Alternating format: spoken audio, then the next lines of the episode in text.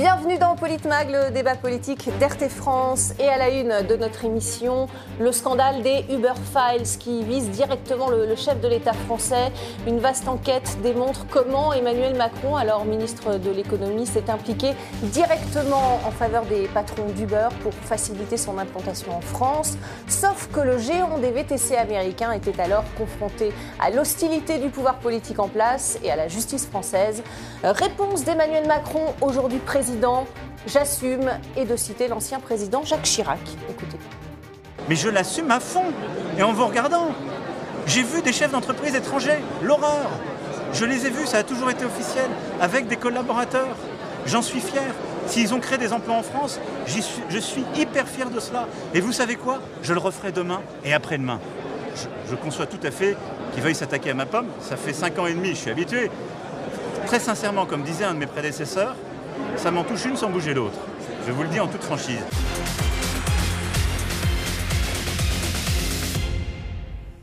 Et on en débat avec nos éditorialistes, avec moi sur ce plateau, Didier Maisto. Bonjour Didier. Bonjour, bonjour Ravi de vous avoir avec moi à mes côtés. Et face à vous, Éric Revel. Bonjour Éric, à distance. Merci d'être avec nous. Madame Forestier, Monsieur Maisto, mes salutations respectueuses. Merci beaucoup, Eric. On a entendu, on vient de l'entendre, hein, Emmanuel Macron. Il assume et il imite Jacques Chirac. Votre commentaire, Didier, sur les deux, bien sûr. Pour imiter, il faut un certain talent. Et il, en est pour le moins euh, dénué de ce talent-là. Pourtant, il fait du théâtre. Euh, oui, il fait du théâtre, mais il n'est pas euh, très bon acteur. Au-delà de, cette petite salve, moi, ce qui, me, ce qui m'étonne quand même, c'est que les gens soient étonnés. Il était secrétaire général de la commission Attali, qui avait pour objectif la croissance, la dérégulation du marché. toutes les professions, y compris les professions réglementées, allaient taper à la porte de, la commission Attali. Là-dessus, il a raison. Il ne s'est jamais caché, de vouloir déréglementer, déréguler, appelons ça comme on veut. Est-ce que ça a ruisselé euh, ça a ruisselé moyennement? C'est vrai que ça détruit quand même euh, beaucoup euh, de nos traditions françaises, du droit du travail notamment, qui est plutôt protecteur en France. Mais c'est un peu, c'est même pas un peu, c'est complètement le projet d'Emmanuel Macron. Donc après, il habille ça avec le en même temps en disant voilà, il faut aider les plus démunis, faire un effort, d'où les différentes enveloppes en temps de crise, le Covid, le quoi qu'il en coûte, etc. Mais la nature, l'essence même de sa philosophie politique, s'il y en a une, c'est cette dérégulation. Donc, euh, effectivement, tout ce qui va dans ce sens, ce qui est beaucoup plus choquant, mm. C'est les termes employés, le double jeu. Mais il avait déjà fait ça à l'époque du Monde avec Alain Minck. C'est le en même temps.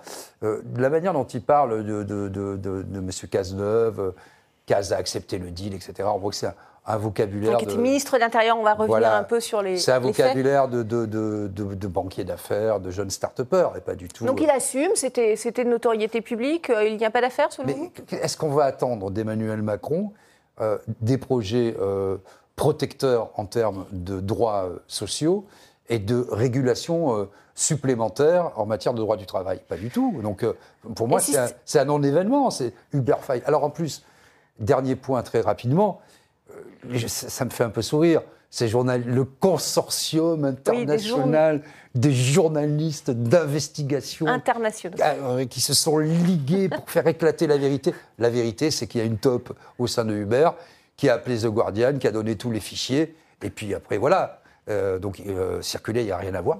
Tout était su depuis, depuis, depuis 15 ans. On va en parler plus, plus en détail. D'abord, votre réaction, Éric Revel, à, à ce scandale Uber Files? Oui, non, moi, pour moi, il n'y a pas de scandale, si vous voulez. Euh, Emmanuel Macron, il a toujours euh, euh, promu le, concept de la Startup Nation. Bon, la Startup Nation, c'est de dire que l'industrie 3.0 va prendre le pas sur les autres industries. Donc en favorisant, quand il était ministre des Finances, ou en discutant, ou en ouvrant le marché français à, à Uber, en France, c'est finalement assez logique avec ce qu'il représente et ce qu'il veut incarner, c'est-à-dire euh, un start-upper euh, nations, quoi. Enfin, c'est lui-même qui s'est défini comme ça. Bon, maintenant où Didier a raison, c'est que bon, euh, il appartenait à un gouvernement, je crois que c'était Manuel Valls qui était premier ministre, qui refusait la juridiction du travail, les modifications de la juridiction du travail que proposait Uber pour s'implanter en France. Donc le premier problème, c'est pas tellement qu'il ait, ait eu des contacts avec des gens d'Uber pour favoriser peut-être l'arrivée d'Uber en France. C'est pas tellement ça, à mon avis, le sujet. Le sujet, c'est euh, il appartenait comme ministre des Finances à un gouvernement qui était contre. En a-t-il parlé au Premier ministre? Éric, Visiblement, la loi qui encadrait justement le. Oui, la loi Thévenoud, la loi Thévenoud encadrait et interdisait à Uber Pop, d'ailleurs, en 2010, qui était ce, ce service où n'importe qui pouvait prendre une voiture pour faire du taxi. Bon, ça a été interdit en France, mais c'était encadré. Donc, Valls n'était pas au courant. François Hollande a même dit qu'il n'était pas au courant. François Hollande était président de la République. Il n'était pas au courant. Donc, pour le moins, pour le moins, il y a un problème. Quand vous êtes ministre des Finances, vous n'êtes que ministre des Finances, vous devez en référer sur un dossier aussi complexe et qui enfreint la loi du travail en France, ou en tout cas peut-être qui essaie de la faire progresser, bah, vous êtes obligé d'en parler au Premier ministre ou au Président de la République. Première chose. Deuxième chose, il y a quand même un, autre sujet, c'est euh, est-ce qu'il y a une contrepartie ou pas à cette aide euh, pour ouvrir ou pour déréglementer le marché euh, français du transport de personnes euh, avec l'arrivée de Uber C'est une question qui a été en partie répondue, puisque apparemment, l'un des lobbyistes d'Uber a dit oui, moi je l'ai aidé ensuite, à titre personnel, pour le financement du parti politique qu'il était en train de créer, La République en marche, et qui allait le porter au pouvoir. Ça, c'est un autre sujet quand même. C'est un autre sujet. Il y a le sujet de la déréglementation, il y a le sujet de la hiérarchie euh, que vous devez, lorsque vous êtes ministre, à votre Premier ministre et au Président de la République. Et puis il y a un sujet, si on a une, de contrepartie, oui ou non, a-t-il bénéficié d'une aide pour, financer son parti?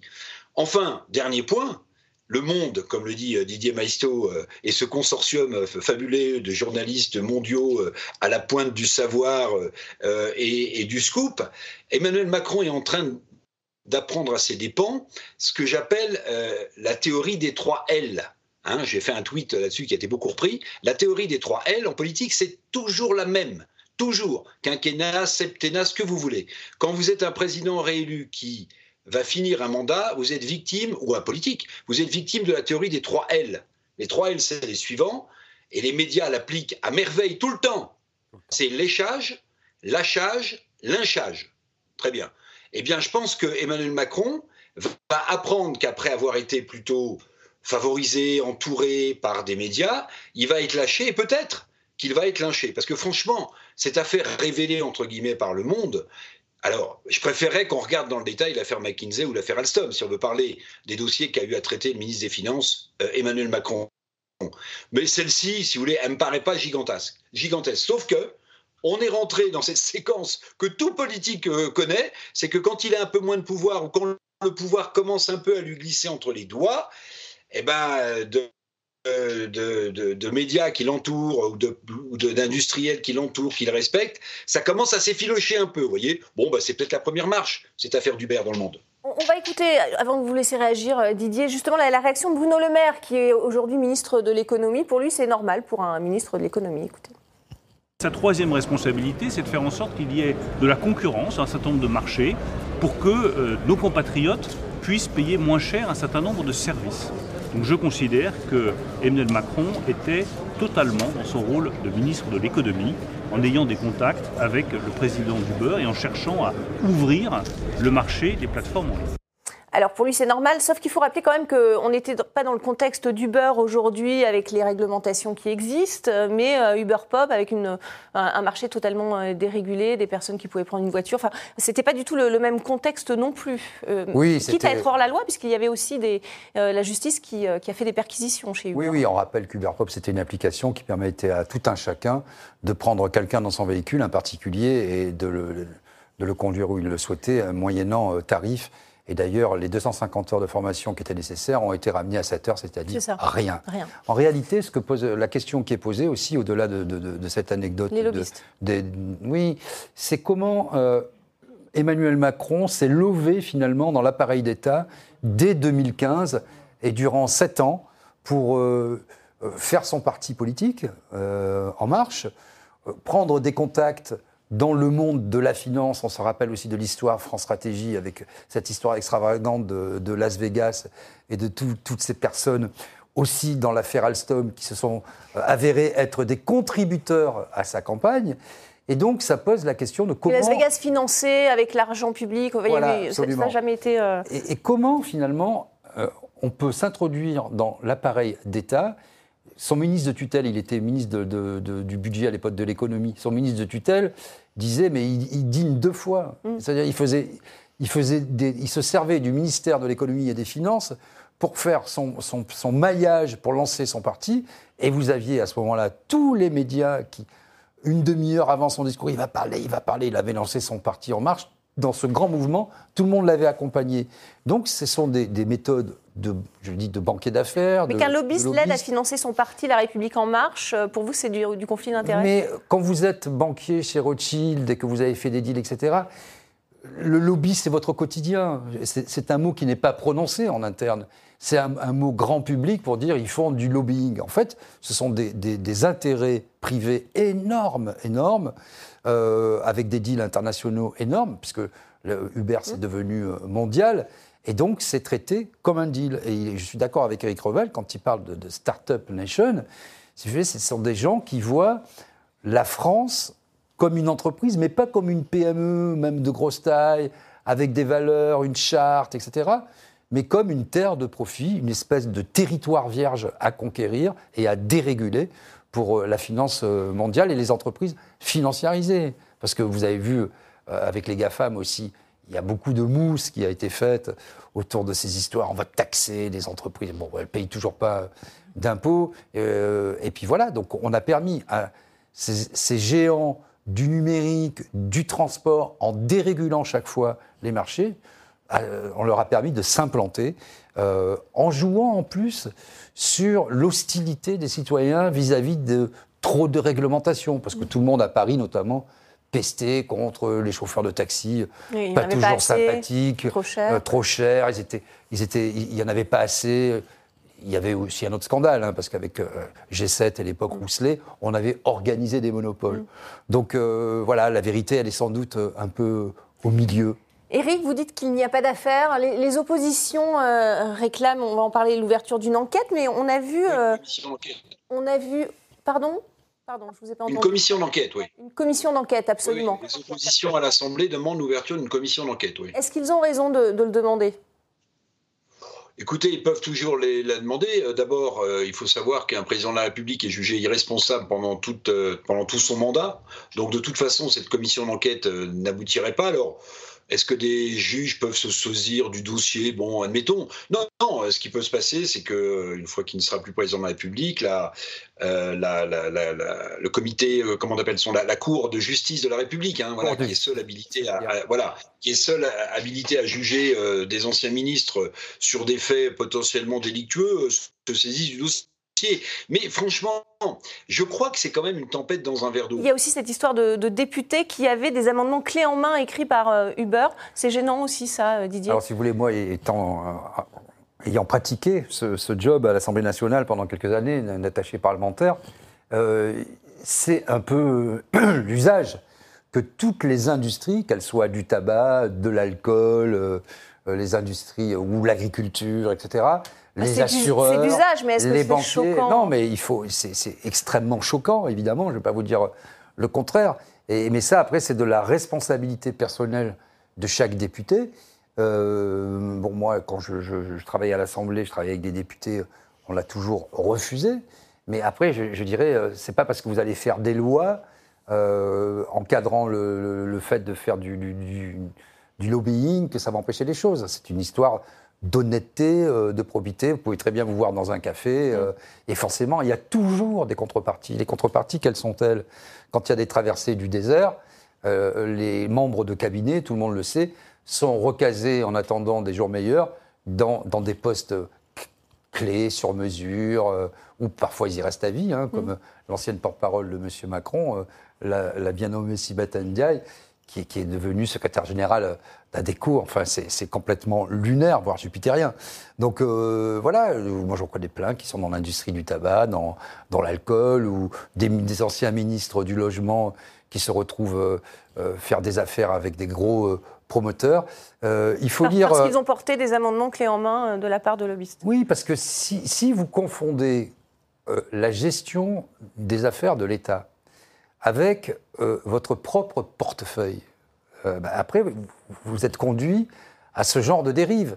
Et ce qui est encore plus choquant, si on va euh, à l'extrémité de cette logique, c'est de voir des anciens présidents de la République ou des anciens premiers ministres, parce que maintenant il y a des équivalences. Vous voyez, avec Copé, on pouvait être député, puis on, devenait tout de suite avocat, vous devenez avocat d'affaires. Que M. Raffarin travaille pour la Chine ou que M. de Villepin euh, gagne plusieurs centaines de, milli- de milliers d'euros par an en conseillant euh, des pays qui sont très loin de la démocratie, alors que c'est juste le carnet d'adresse de tous les Français, en fonction des intérêts de l'État, hein, c'est quelque chose de, de bien euh, compris, ça pourrait s'apparenter à de la haute trahison. Or, euh, euh, comme le dit Eric, euh, personne ne se saisira jamais du sujet. Ça fait un, un peu d'émotion, ça fait le buzz. Dans 15 jours, on n'en parlera plus. Ça- on- il y aura peut-être une commission d'enquête et après, après, il se passera Et après, rien. Ouais, on en reparlera d'ailleurs rien à la tout. fin de cette émission euh, des, des commissions d'enquête. Euh, Éric Revel, est-ce que ça vous choque que des, des amendements soient écrits par Uber et fournis clé en main à des députés qui le portent devant le Parlement? Et cette histoire d'économistes aussi hein, qui, ont, euh, euh, qui ont été payés par Uber pour cautionner l'argumentation des, des VTC Oui. Ce que je voulais, quand même ajouter pour compléter, si, vous me permettez, le propos de Didier très intéressant, c'est qu'en fait, quand vous connaissez un peu les grands groupes euh, industriels en France, les grands groupes, hein, je dis pas les PME, mais les grands groupes, bah, ils ont tous en fait euh, euh, en leur sein euh, ce qu'on appelle des directeurs des relations extérieures, hein, qui sont euh, des lobbyistes, qui sont là pour veiller à ce que le business de leur groupe se développe bien et qui font et qui font pression ou qui discutent avec les députés à l'Assemblée nationale ou les sénateurs au Sénat qui font les lois. Enfin, je veux dire, les amendements qui passent et qui, arrivent sur le bureau des députés, parfois c'est des députés qui les prennent à leur charge, qui, qui, innovent sur les amendements, mais souvent ou parfois sont aussi euh, les lobbyistes des grands groupes euh, français ou étrangers euh, qui les apportent, qui les défendent auprès des députés ou des sénateurs. C'est pas du tout pour moi un sujet, si vous voulez. Je, je ne condamne pas les lobbyistes, mais il faut savoir que les lobbyistes, il y en a énormément à Bruxelles auprès du Parlement européen, pour tous les grands groupes, mais il y en a aussi euh, auprès des parlements euh, Sénat et Assemblée nationale, et c'est un métier, alors qui est un peu évidemment décrié et montré du doigt en France, dans la culture euh, française, mais qui est un métier valorisé et valorisant pour les anglo-saxons. C'est un métier à part entière, le métier de lobbyiste. Bon ben voilà, ils agissent à tous les niveaux et dans tous les endroits. Et les économistes qui sont payés par la firme pour porter les arguments en faveur des, des VTC devant les médias?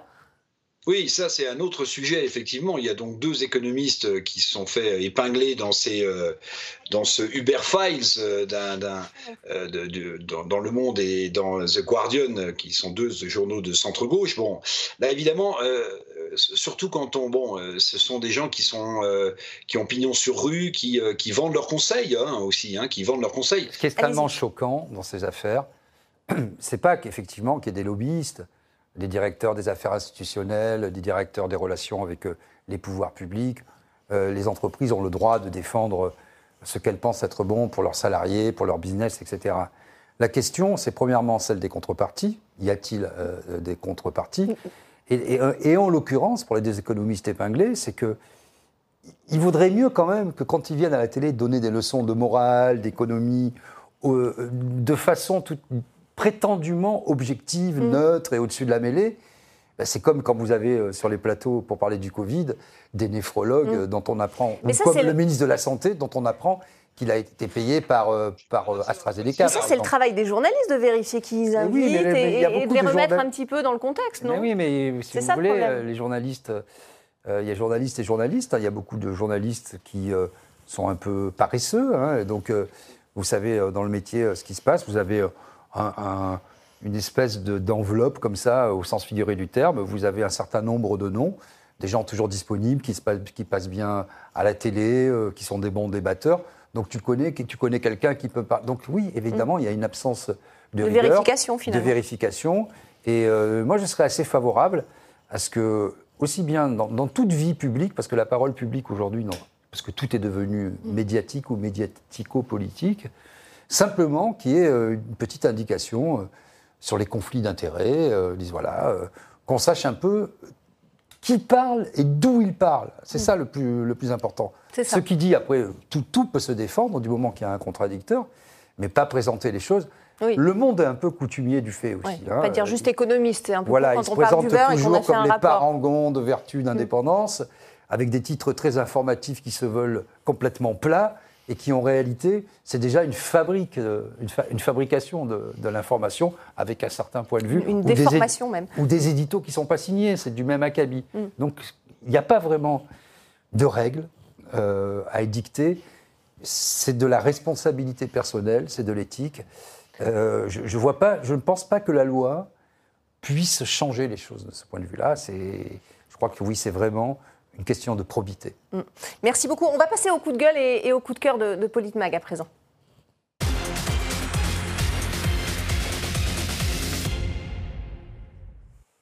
Et on va commencer par un, un coup de gueule, le Stade de France et les conclusions du rapport du Sénat qui conclut un enchaînement de dysfonctionnements.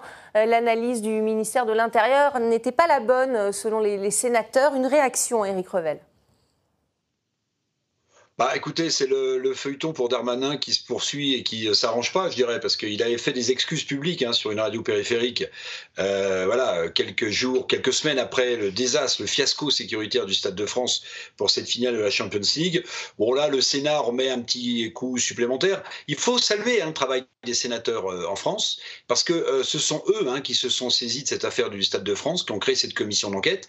Euh, ils sont souvent très en pointe sur l'affaire McKinsey aussi, si vous vous en souvenez? Ouais. C'est aussi un rapport du Sénat qui avait mis le feu aux poudres. Euh, bon, voilà. Ce qui est étonnant, finalement, c'est que Gérald Darmanin soit succédé à lui-même euh, au ministère de l'Intérieur. Moi, j'étais persuadé qu'après euh, ce, fiasco sécuritaire du Stade de France qui arrivait au pire moment pour lui, bon, euh, le président de la République et Madame Borne lui trouveraient euh, un autre ministère. Ben non, il est toujours là et il fait office de poids lourd avec euh, Bruno Le Maire maintenant dans ce gouvernement. hein. C'est les deux solides à côté d'Elisabeth Borne qui s'affirment de plus en plus. Bon, voilà, je pense qu'il a pris quand même un coup sur la caboche, le ministre de l'Intérieur. hein. Oui, mais avec quelles conséquences finalement, Didier on, voit les sénateurs hein, pointent la, la responsabilité du préfet et du ministre de l'Intérieur pour impréparation, mais quelles conséquences finalement À quoi ça sert de faire des, des commissions d'enquête? Ben, c'est bien la question. hein. Quand euh, vous ne savez pas quoi faire, vous faites une commission euh, d'enquête, vous faites un rapport, ensuite euh, il va caler une armoire. C'est comme le rapport de la Cour des comptes. Merci, euh, monsieur le président de la Cour des comptes. Nous allons le lire attentivement. Il y a une conférence de presse qui est faite. Vous avez les députés d'opposition. Oh là là, on ne peut pas continuer avec cette dette. Et- Et chaque année, la dette est creusée davantage. Il n'y a jamais de conséquences.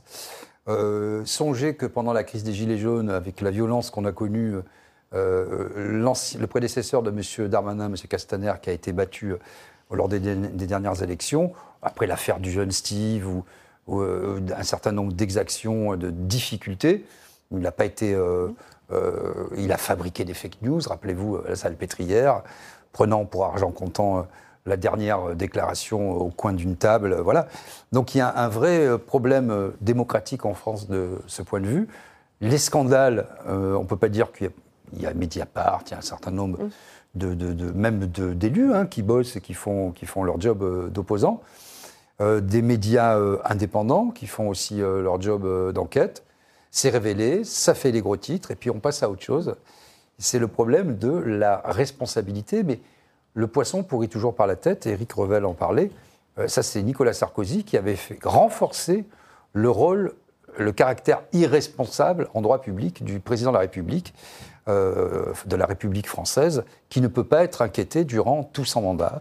Et, donc, l'irresponsabilité au sens juridique du terme, en France, est un réel problème du point de vue euh, démocratique. Allez, on va passer à un coup de cœur. Euh, C'est officiel, le, préfet Didier Lallemand quitte ses fonctions après trois ans de, de controverse, et la dernière en date, évidemment, celle du, du Stade de France. Eric, un, un commentaire?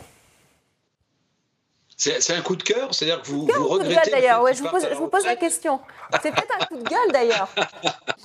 Écoutez, euh, bon, je pense que le préfet, euh, l'allemand, comme tout haut fonctionnaire de, de son rang, aura été extrêmement utilisé. hein, il, faut, il, faut, il faut se le dire. C'est-à-dire que il a porté sur, euh, sur ses épaules euh, tout le mouvement répressif euh, qui s'est abattu sur les Gilets jaunes. Mais ce qui serait intéressant, vous voyez, moi je veux bien lui servir de plume au préfet allemand, hein, c'est que s'il veut écrire ses mémoires, je pense qu'il aurait beaucoup de choses à dire sur M. Castaner et sur M. Darmanin, mais bon, un haut fonctionnaire est tenu au devoir de réserve, donc il ne le fera pas. Bon voilà, j'allais dire, c'est moins qu'on puisse dire, le préfet de police de Paris, c'est pas quelqu'un qui est populaire. Lui, il l'a pas été du tout, il a même été impopulaire.